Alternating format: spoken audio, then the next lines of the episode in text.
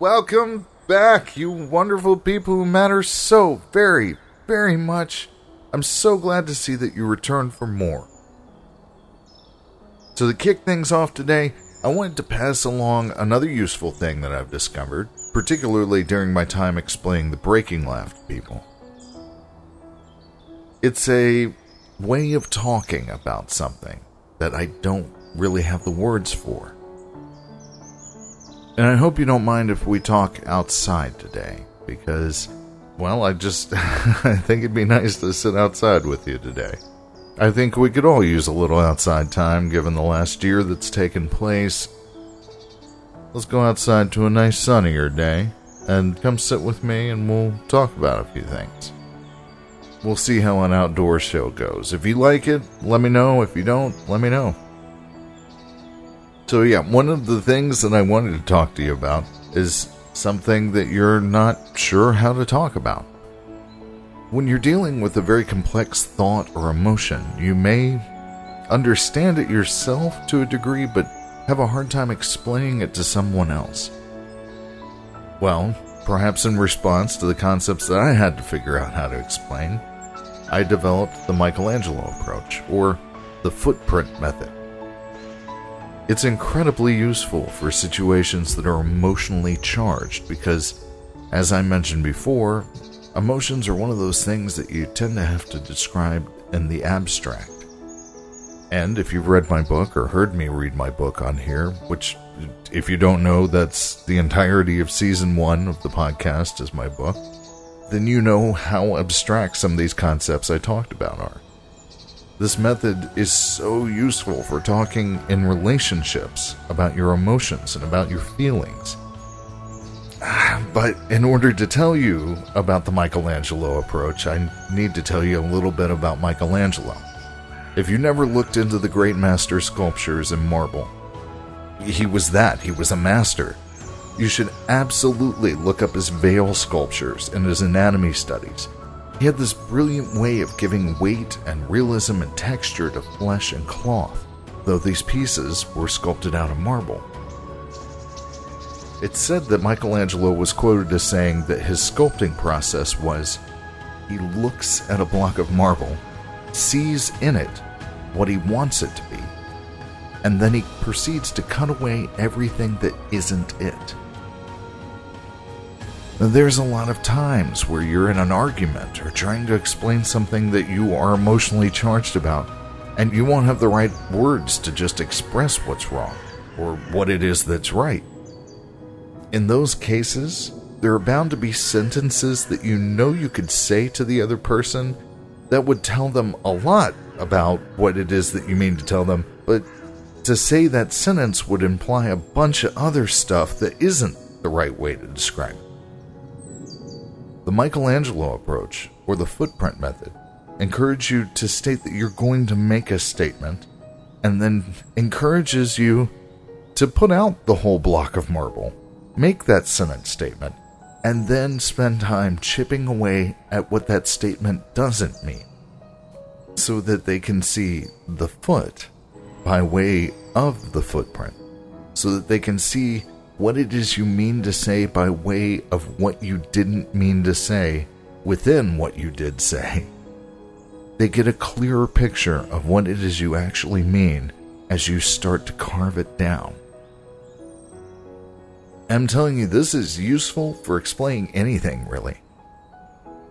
In fact, uh, I may actually use that right now in answering a question that was recently posed to me. So the question in question, it was regarding what happens from here with the show, with the book, and with me. They asked me if I was starting a religion, and I had to think about that for a minute because I am proposing a new point of view when it comes to our interactions with our Creator, but I am in no way excluding any other faith. The concepts I'm teaching plug in well with all the existing religions. So, is this a religion? No. Is it a belief structure? Not really. Is it a cult? Definitely not. I haven't asked you guys for anything, except I guess uh, I will now. uh, subscribe if you get the chance. Uh, you know what? S- subscribe. Do me a solid. Subscribe. That will help the show out a lot. The more subscribers you have, the bigger an audience you have, and the more it gets recommended out, the more it you know hits the the algorithm that shows it to new people. The more of a chance that other people have to learn what you've already learned.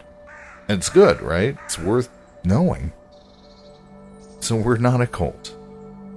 All it is is a series of concepts and observations arranged so I can show you what I've found to be the reasons we laugh, what some of that laughter is actually doing to us, rational reasonings towards believing in a creative force, what our purpose is, some of the reasonings behind why we don't get to have proof, and how real happiness works. And you, my friend, are one of the very first steps that this series of concepts and understandings is making on its way into the waters of human knowledge. And I know I've said this before, but I do hope that you will pass it along, continue it forward, live with it, and teach from it. It takes a little bit of courage, but so it would seem do all things that are truly worth doing. But before it takes courage, it takes some just doing it. Some just saying, okay, we're doing this, and go. And pushing yourself into taking the first steps, and boom, suddenly you're there. And you know what? After the first steps, most of the time, it's really not that hard, nor does it really require courage, especially if you already trust God. During your first steps of living this, it's easy to see all the rest of the world as what I used to have. To feel surrounded by a world full of comforts and temptations and what would seem to be the easiest routes. Those go with the flow routes and ones that your feet used to trod those paths will feel like a home that you are away from. And they feel a bit like going back to them as a trespass of sorts. But then, as some time passes, you begin to see the path for what it is a self motivated arrow towards that which you thought you wanted, banged around from different events, being stumbled and knocked around by different occurrences the path that you find yourself on apart from it is less of a narrow strip of guidelines, but a whole wide open world to walk through. Allow yourself to be drawn off course to help someone else. I'll say this again. Allow yourself to be drawn off course to help someone else. We've already talked about exploring the paths that you find yourself landing on. All the very best paths require someone willing to step onto them. Slight focus shift for a moment, but let's say you need some help finding the path. Ask for help.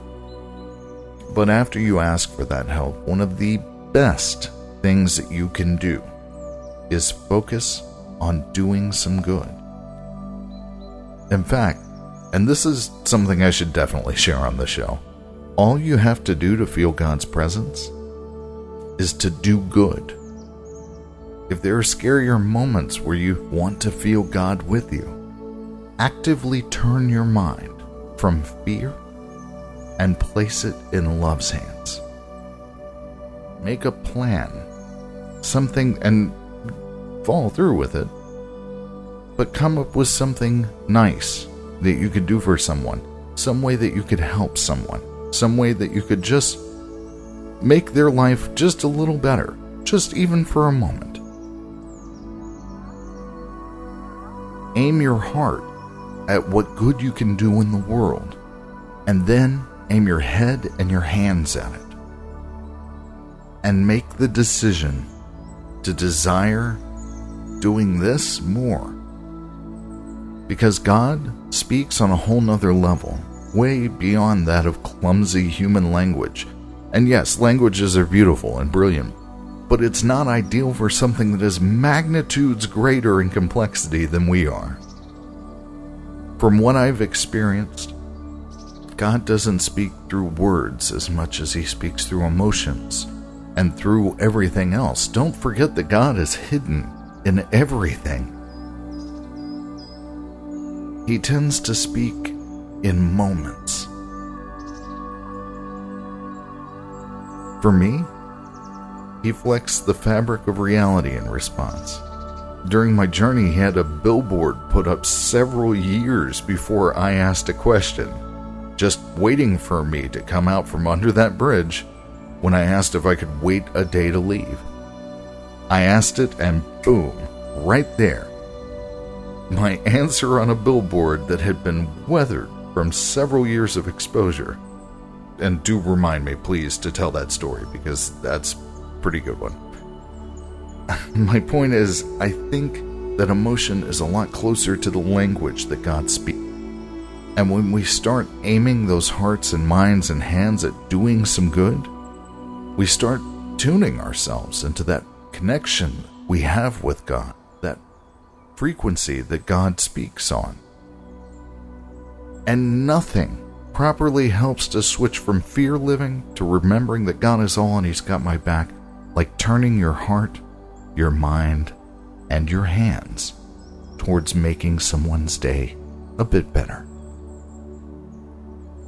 Making someone happier makes it so much easier to talk to him and to hear him. And you know what? Hey, added bonus, you get to put some more good out there into the world as well. Yay, you. So, there you go. Yet one more reason to be good to them. Please be good for them, and you're gonna be magnificent. So be sweet Bye, everybody.